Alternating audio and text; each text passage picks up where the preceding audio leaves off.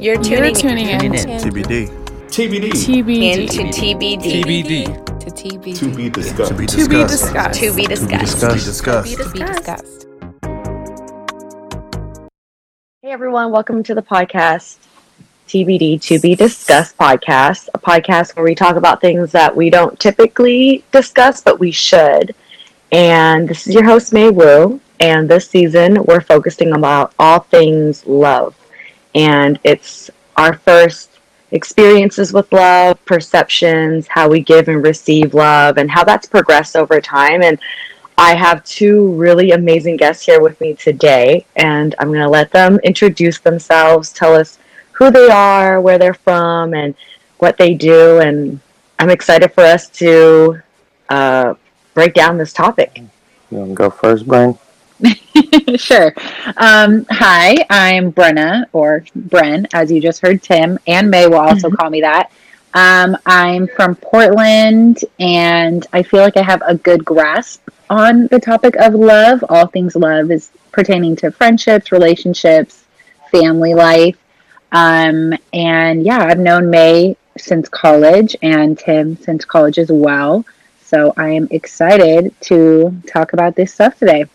And how how you guys doing? My name's Tim. Um, I'm from Southern California, Cerritos, California, to be specific. Um, I'm also very interested in the topic of love and anything to do with psychology or relationships, and just how people get along with one another.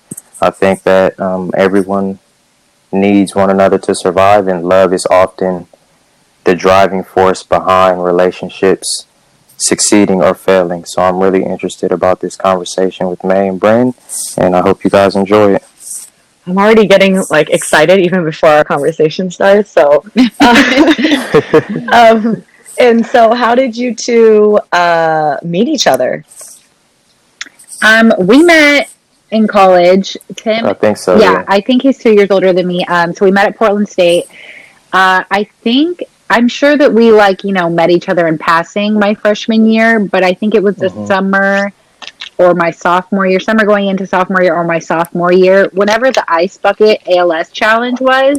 um, that's like how we Yeah. met and became friends was because I needed someone to throw the bucket on me, and Tim was walking out of like our athletic center, and I was like, "Hey, can you do this?" And then we just have been, you know, inseparable since Yep, then, pretty much. Since. That's awesome. Yep, there's no better way to connect with someone than throwing ice on them. That Yeah. breaks the ice, literally. Literally. Literally. And you two say you guys talk about love and relationships and, and, and through friendships and upbringing a lot. So I'm excited for you guys mm-hmm. to kind of share a little bit of your conversations here with us. So, what were your perceptions of love growing up? You go first, Timmy. Okay. Uh, my perceptions of love, I would say, largely centered around um, my parents. Um, I'm lucky enough to have grown up in a household with both parents there. I feel like they did um, everything they could to not only support me and my brother, but to show love to one another. So I was pretty privileged in terms of seeing what a what I would consider a functioning loving relationship in my household and I felt love from my parents often in forms of, you know, basic things like necessities and them just going out of their way to do things that aren't required of them but knew would bring me joy. So I was pretty lucky from that standpoint and I think that that largely shaped how I see love in terms of relationships with me and someone else as far as friendships or intimate relationships and it it's kind of the basis from which I view all relationships not just for myself but for other people as well. Yeah, I have like the complete opposite upbringing. Um, my parents, they were together uh, probably up until I was like like five, maybe six. Um, but it wasn't healthy. You know, it was always off and on. My dad has a lot of issues. I, I really truly don't know him. You know, I haven't really seen him probably since I was like 10. So I don't remember ever seeing any type of love in my household except for the love that my mom gave to me and my brother. So like as far as like a, a relationship foundation to sort of base off like what I think marriage is and what I think like an intimate relationship is, I never saw that love. So to me, it sort of just like didn't exist or wasn't really possible, I guess, in a sense. Not like I never had hope for it, but in my mind, I was like, it just isn't real, I guess. Um, but then, like Tim said, he felt so much love like from his parents as well. I have such a special connection with my mom because of the way that I grew up with just a single mom and, and how she raised us. I share such like a deep love with her that is sort of just unspoken. We're not very um, affectionate as far as like speaking on it or like hugging things like that but we just deep down know that that love is so strong with each other and i think that we've just spent so long together it just being us and my brother that we've just built on that foundation throughout i mean through the last 20 years mm. do you think that shaped some of your views uh, on relationships like friendships and intimacy based off of your your experiences growing up yeah for sure um I think Tim can attest to this too. Obviously, he's he's one of my best friends, and May, you probably know too. I'm I'm very outgoing, but I'm also extremely private.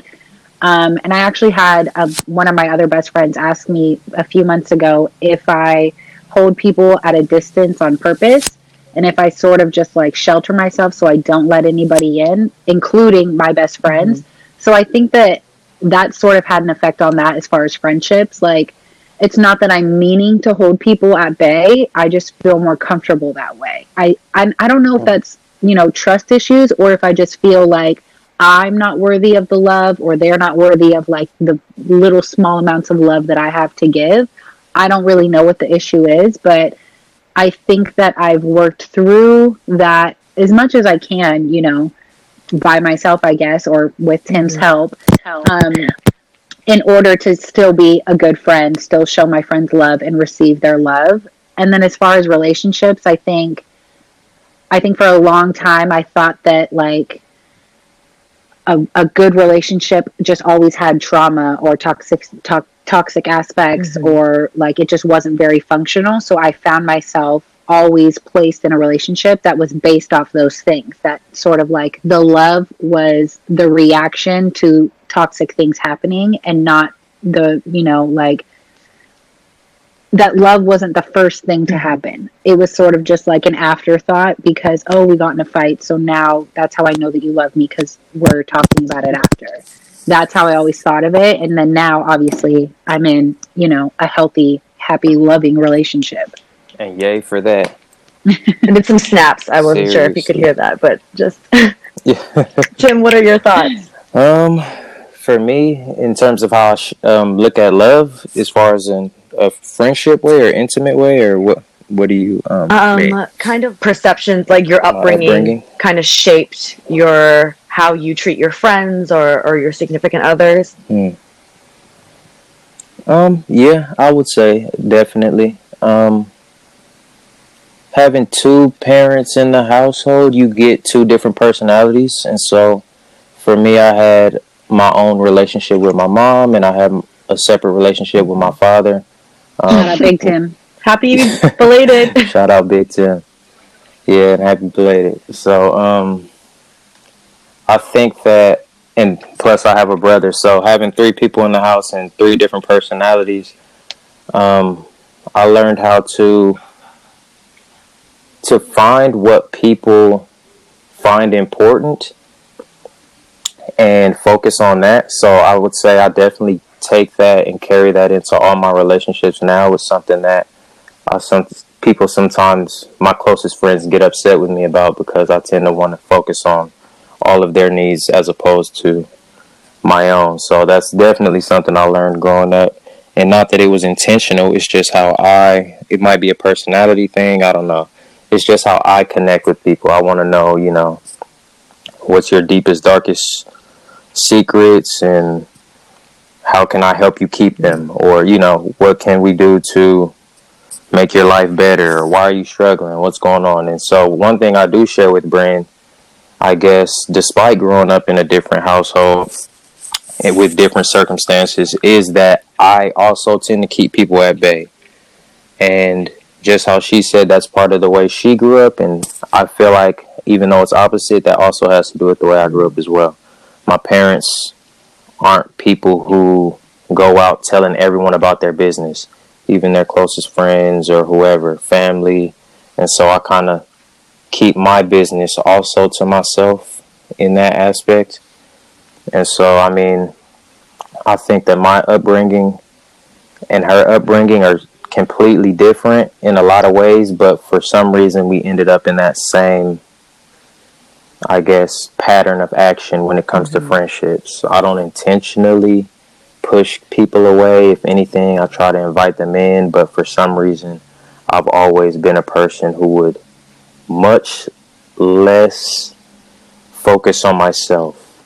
Yeah, and Tim. So, Tim definitely. I mean, Tim, Tim and I all the time in our friend group, or something will happen, and Tim will be like, "How did I miss this?" Or I'll be like, "How did we miss that?" Like we didn't see what was happening, and Tim and I will just look at each other and we'll be like, "Sorry, we were busy saving the day." Like we both are the type of people that we're going to put the focus on. Let me mm-hmm. help you. Don't ask me how I'm doing because most of the time, 99% of the time, I'm good. Even if I'm not good, I'm going to like handle it within myself or handle it within like the one closest person to me. But I don't want, I don't need mm-hmm. everybody to be asking me how I am, how the situation is going. Right. Tim, for sure, is like my savior. Like Tim has saved me in so many instances because of versa. that that trait of him to where he puts everybody else ahead of himself in a way that I've never mm-hmm. seen before. I would say the same about you, Brand. Why we all love you.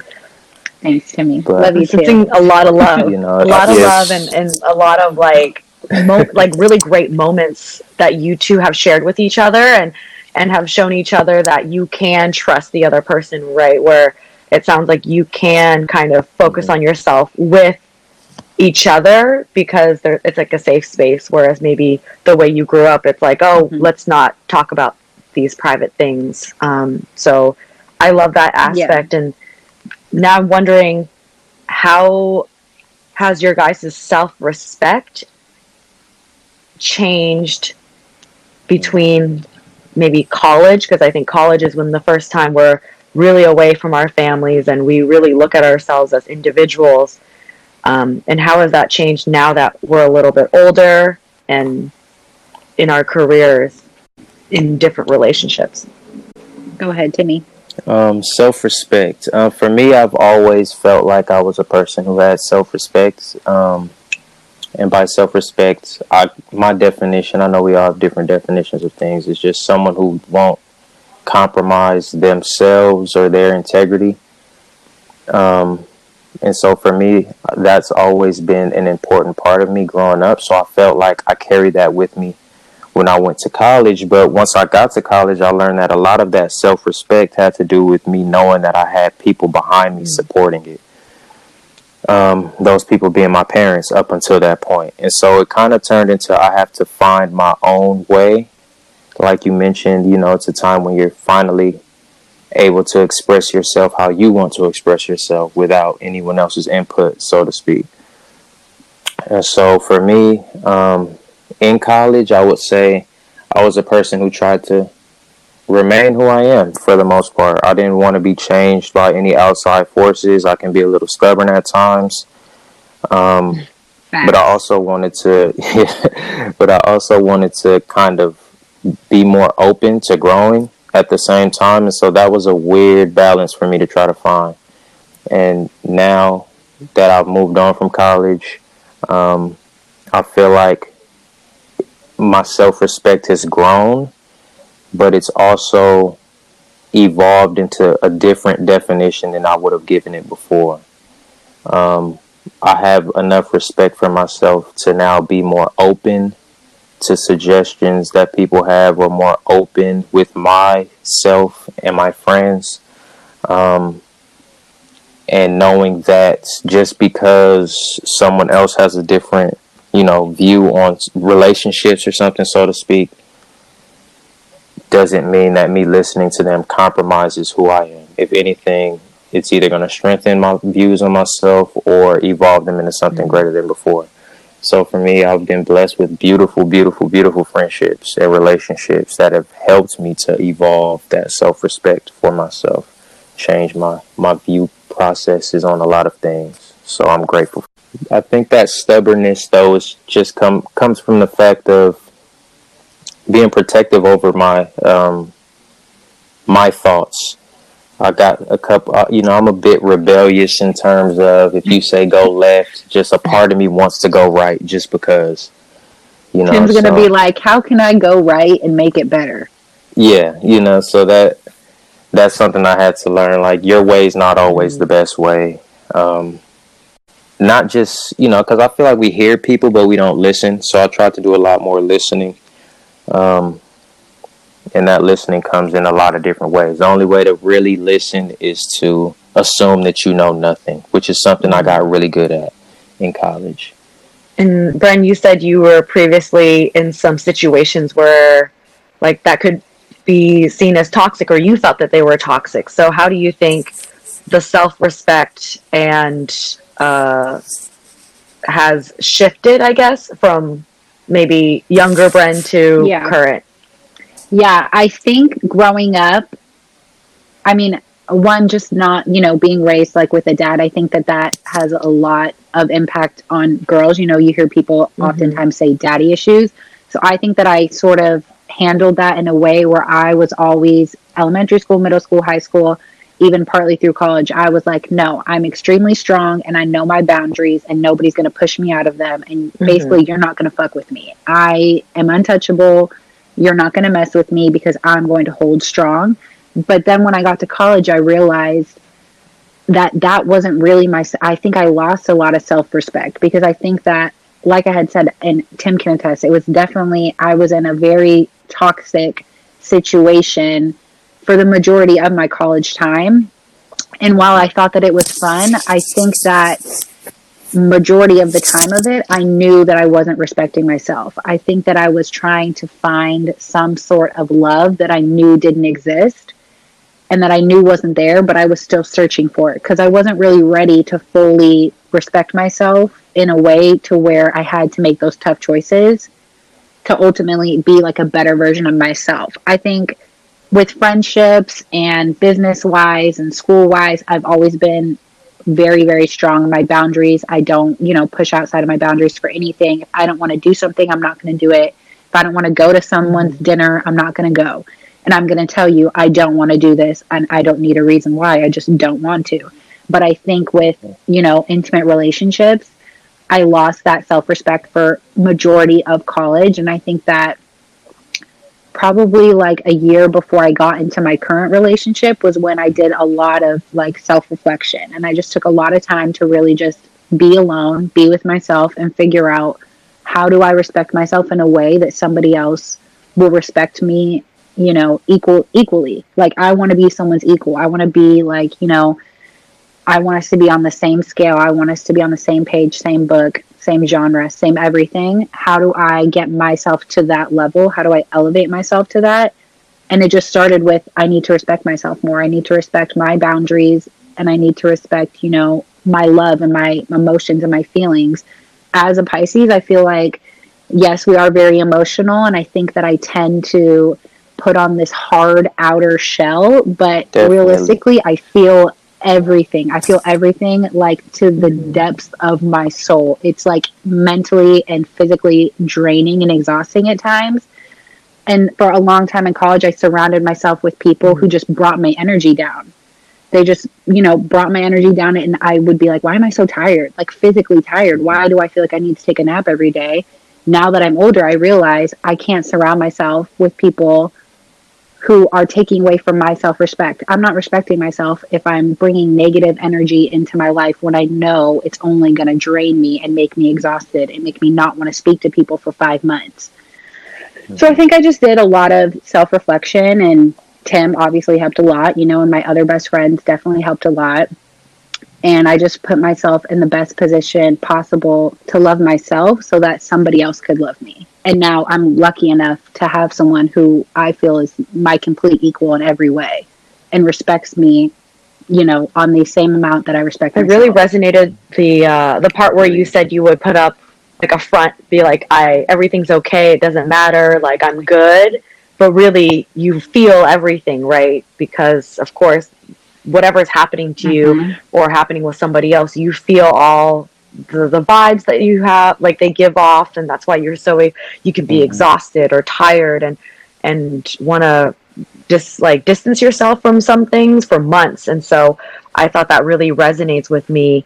And um, like part of my journey is I remember my friend Jawan was telling me, you know, our parents were growing up and figuring things out when we were kids, but we looked at them like they were like the all knowing and that they have it all figured out, but they were just trying to figure things out themselves. And that made me really reflect. Um, like I realize now that my mom struggled a lot with like past traumas and anxiety and, and depression and she showed me affection but it was like a, a survival yes it was it was very survival and fear based kind of way of showing me love and it was less of that um, affections and affirmations and like positive outlooks because she wasn't able to give that to me. Yeah. but back then i took it as you know how how can i get her to show me this love and affection that i'm yearning for?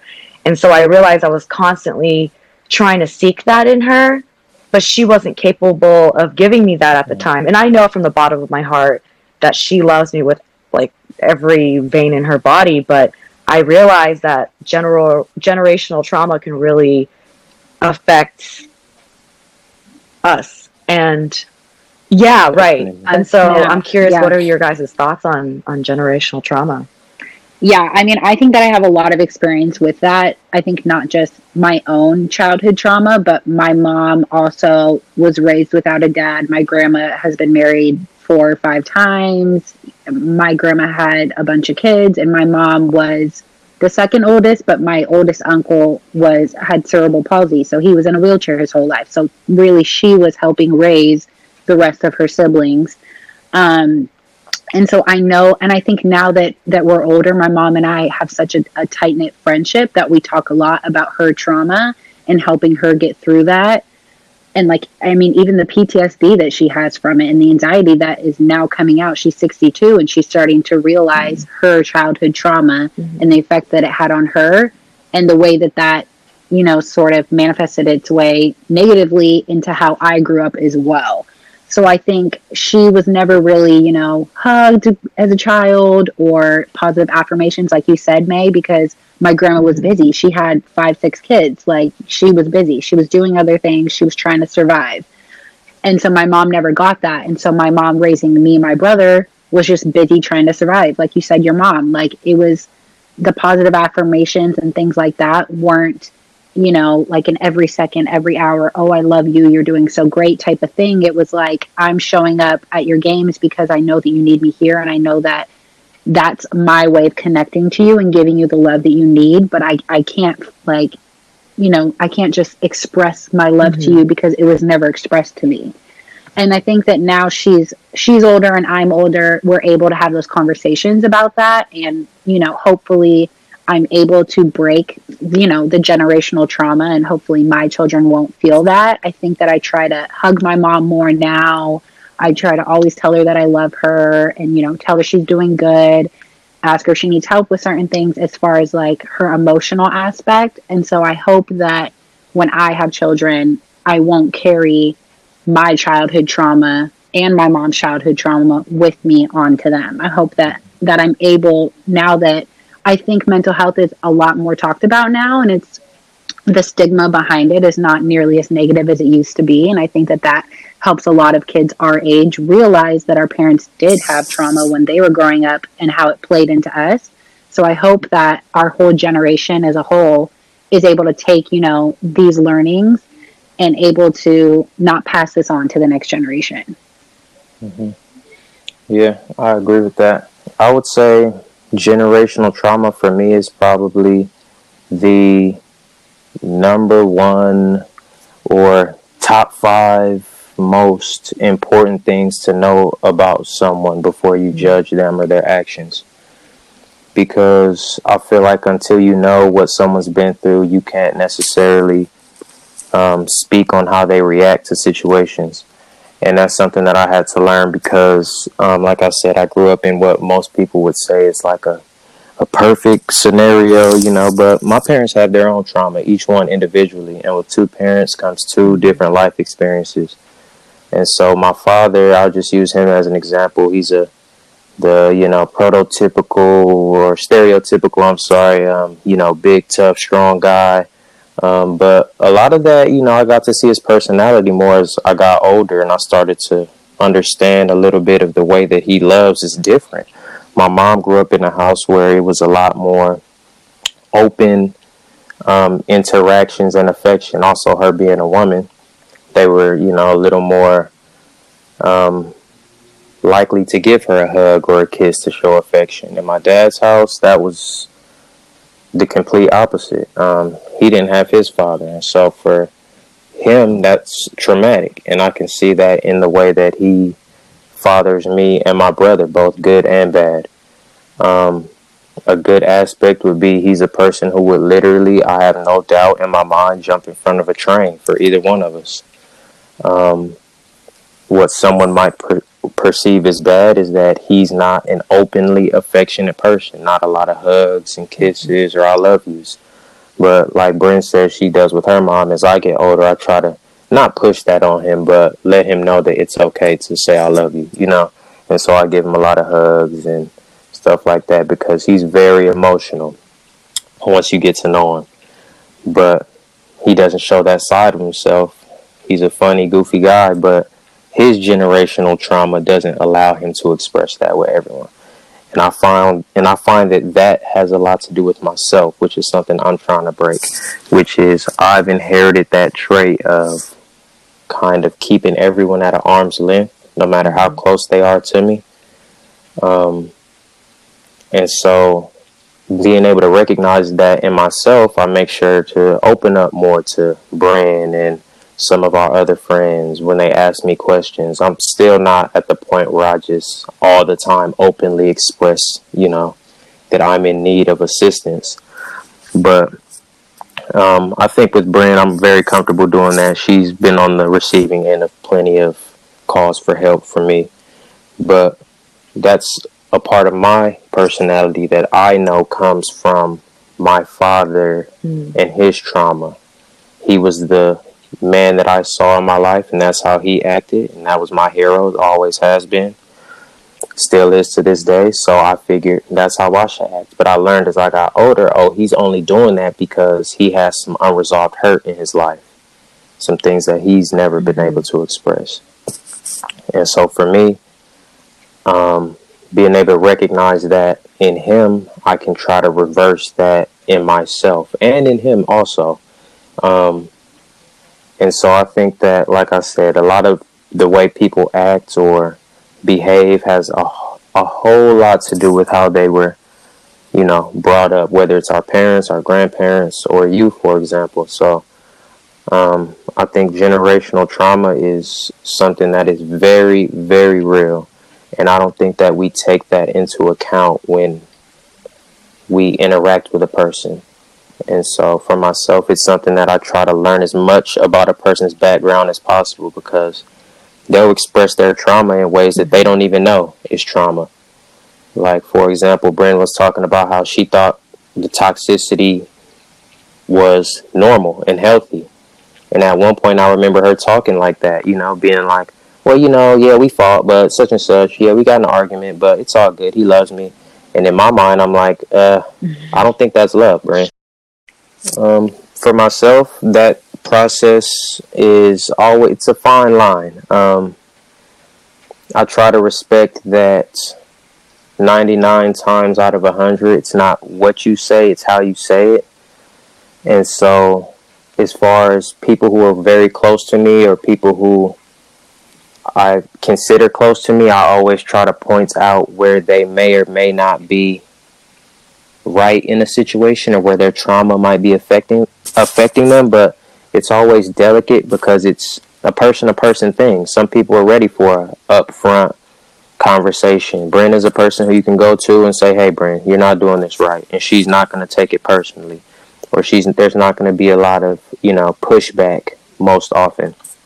Other friends are a lot more delicate. Their traumas are different. Their personality is different.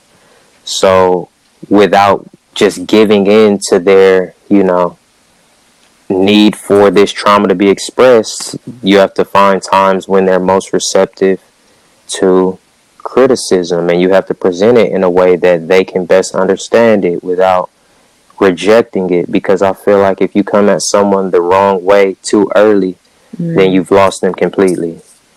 And so I'm always on the cautious side of, you know, it is a trauma, so you have to treat it delicately.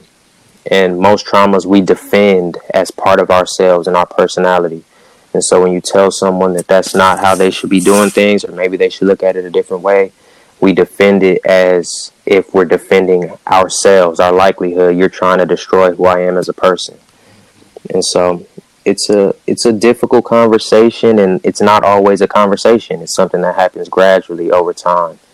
But I don't think that it's something that should be enabled within friends. It's just something that if you love someone and you see something that they can improve on, then find how best they communicate and try to slowly ease them along to a better destination or if there's someone like Bren who is more uh, you know receptive to an mm-hmm. upfront mm-hmm. blunt is it different when that. it's someone a romantic partner and, and Bren you can also jump in as well because I think with romantic partners sometimes it the dynamics yeah. are different from friendships would you handle it differently um, mm-hmm. yeah yeah, I think um, I think I mean Caben has my boyfriend has helped me a lot in that area. Um, May, you know this, obviously Tim knows. I'm very like blunt, straight to the point. Mm-hmm. Like I'm not going to sugarcoat it. I don't have time for it. I'm too lazy to do it.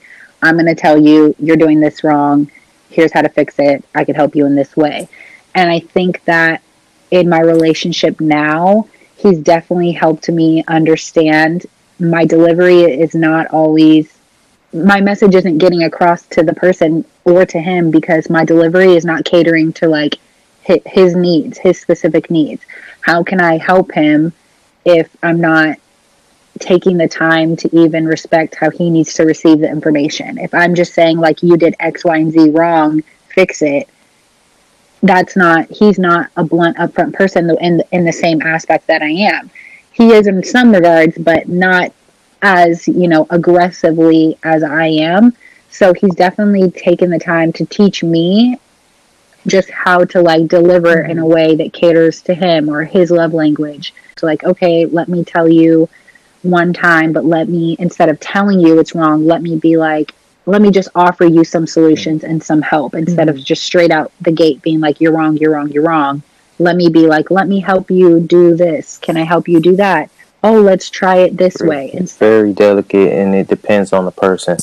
So for me, um, and in my relationship, um, I feel like is it's something that makes and breaks relationships. I feel like when people don't address their traumas, um, and you spend so much time with a person in an intimate way, it only grows in its, mm-hmm. um, I guess, effectiveness.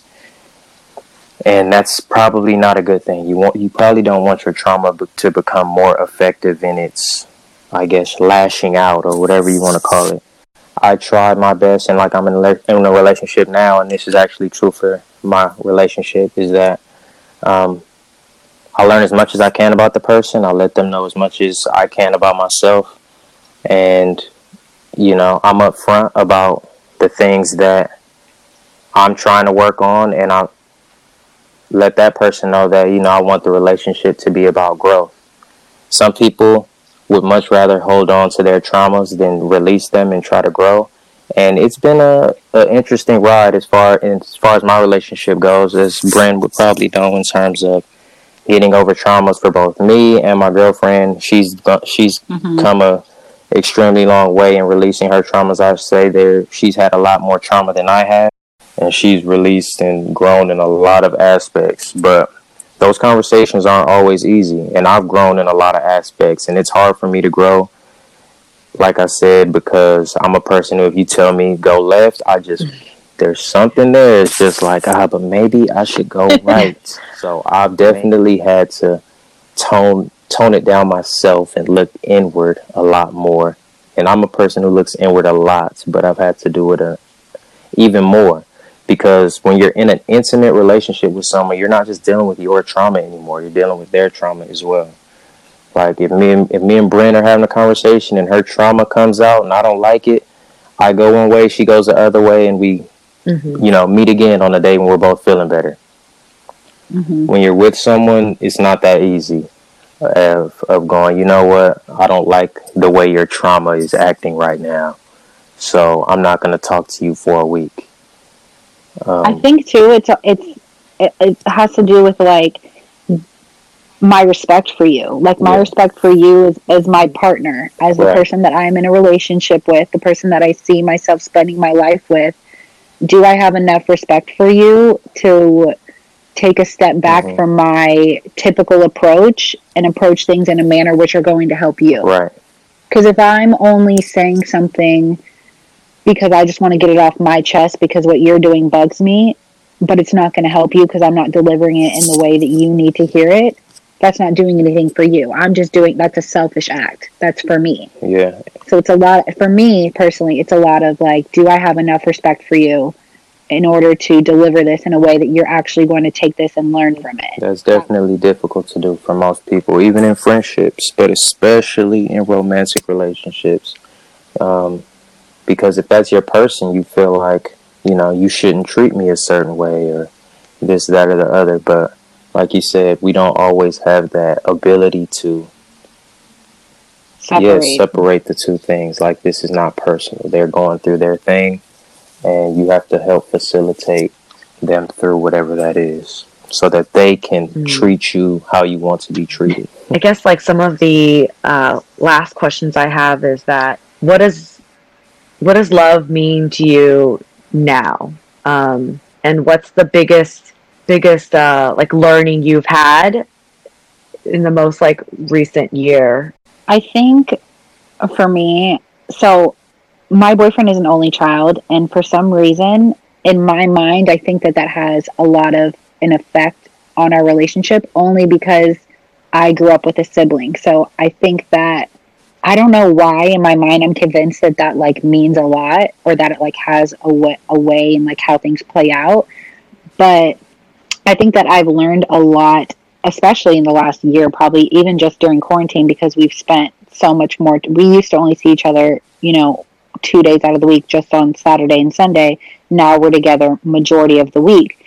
I think that I've definitely learned a lot just about how he navigates certain situations and I don't know why I'm convinced that him being an only child has something to do with it, but in my mind it makes sense. I don't know if it truly does, but all the time I'm like, it's because you're an only child. That's why you don't see it this way. It's because you're an only child. I don't know why, but I'm convinced. But I think that um, I think both of us two together, like in our relationship, have just learned a lot more how to navigate certain situations that we've run into just during COVID. We are not the type to fight at all. We, I mean we banter, but we banter as if we're like best friends, not really like romantic, mm-hmm. you know, big arguments to where, oh, I'm jealous, you did this, you did that. We're not those type of people. We just both are very too lazy for it, honestly. Like, I'm not going to give my effort to that, and neither is he. So we learned a lot how to navigate when those situations do come up. How do we navigate that mm and not just run away from it? And how do we how do we respect that? And then as far as love to me now, I think it's just, like I said earlier, it's just being on an equal playing field. I think the caption that I had for his birthday on Instagram about, like, you know, the definition of a soulmate, like a complete understanding, a total respect, like my equal in every way. To me, that is love. I don't need. I don't need a dozen roses. I don't need like these acts of chivalry. I just need you to like just stand beside me. I don't need you behind me. My e- evil, no. Yeah, my even level playing field. I just want like a teammate in some sort of sense, you know. Like I just need you to be my friend, my best friend, and I'll feel your love. I and I think too, Tim can be attest to this. Before my boyfriend and I even said like out loud, "Oh, I love you," I think we knew for a Mhm. long time because I just felt that that love was there. The way he took care of me, not in an aspect of like feeding me or Mhm. if I'm back when I drank, if I'm drunk, like putting me to sleep.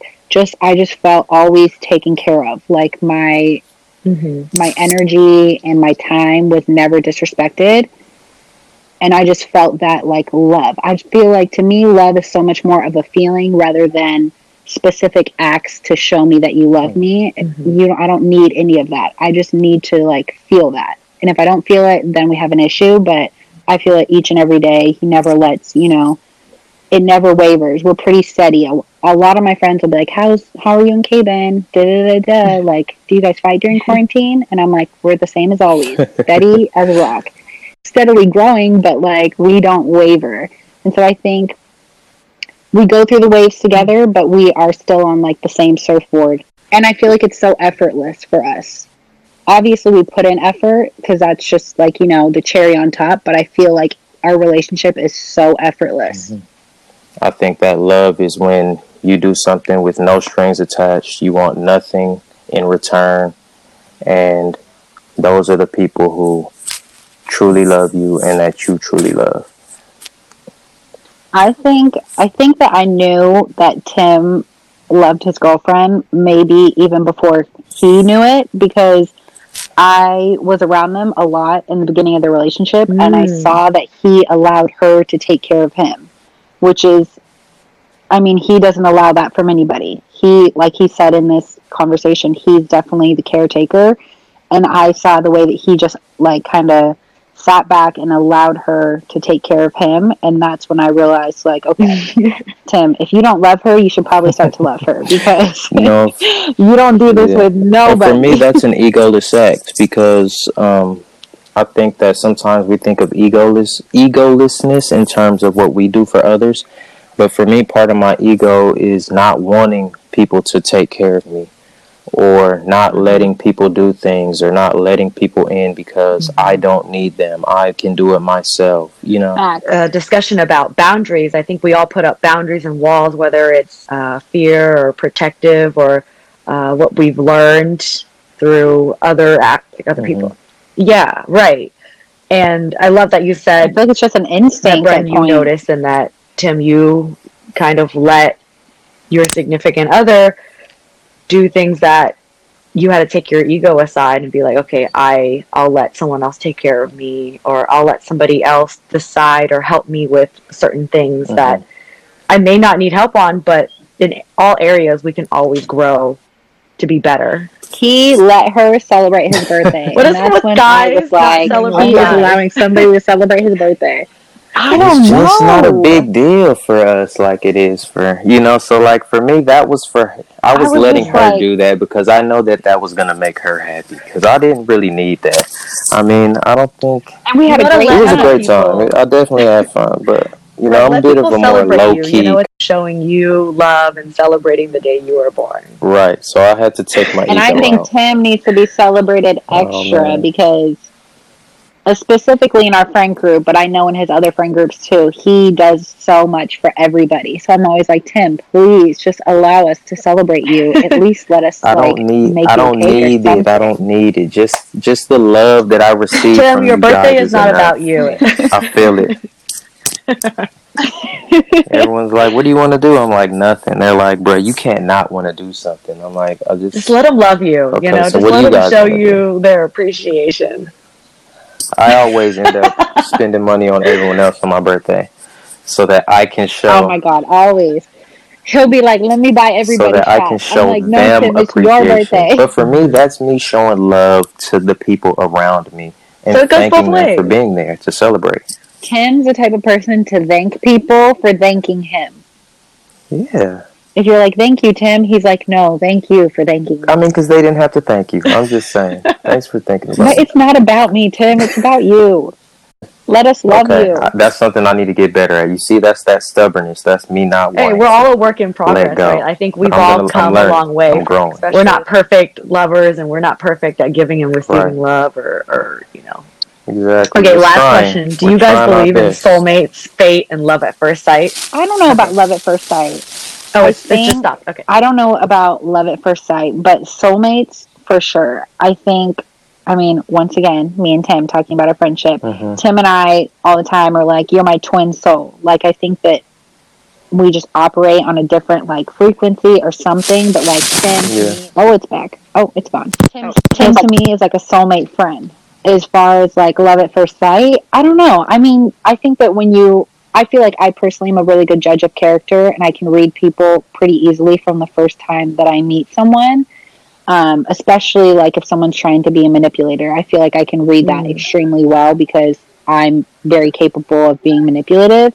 So I think that I see those traits in people. So I think when I first meet someone, I'm able to tell if they're going to be in my life for a long time or not. But I'm I don't know if I would call it. You know, you'll be around for a good amount of time, whatever the relationship uh, is. I know that you'll be in my life. Yeah, that's always an interest, interesting one for me. I go back and forth because I definitely do believe that soulmates exist, like Bren said. And I don't think that the definition of a Mhm. soulmate always means a romantic soulmate.